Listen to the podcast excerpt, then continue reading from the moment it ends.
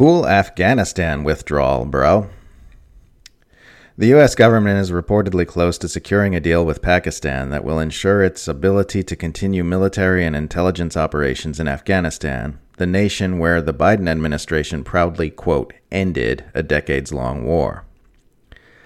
The Biden administration has told lawmakers that the U.S. is nearing a formalized agreement with Pakistan for use of its airspace to conduct military and intelligence operations in Afghanistan, according to three sources familiar with the details of a classified briefing with members of Congress that took place on Friday morning.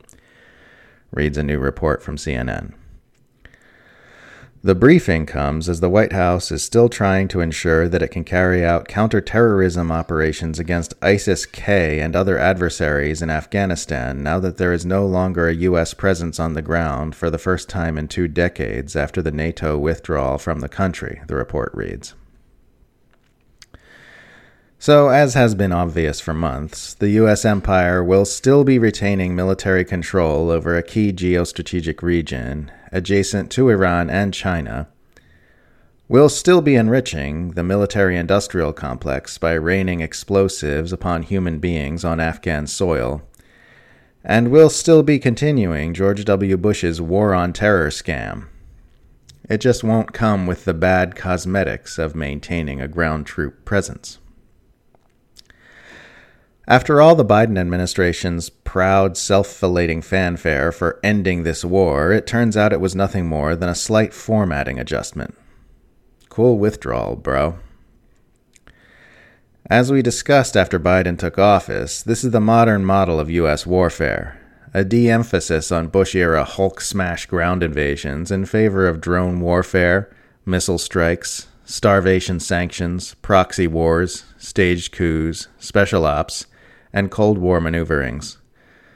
Constant footage of flag draped coffins coming home during Bush's wars caused a PR nightmare for the empire, from which it still hasn't fully recovered.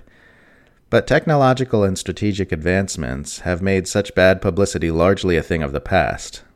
Troops deployed overseas are now far more likely to die by their own hand than by combat. The goal of the empire is to be able to topple governments and dominate the globe without incurring a negative perception among the inhabitants of the U.S. and its client states. It has been doing this with a combination of A. Shifting to more light touch interventionism, which doesn't garner as much negative attention as full scale ground invasions, and B. A global perception management campaign of historically unprecedented scale and sophistication.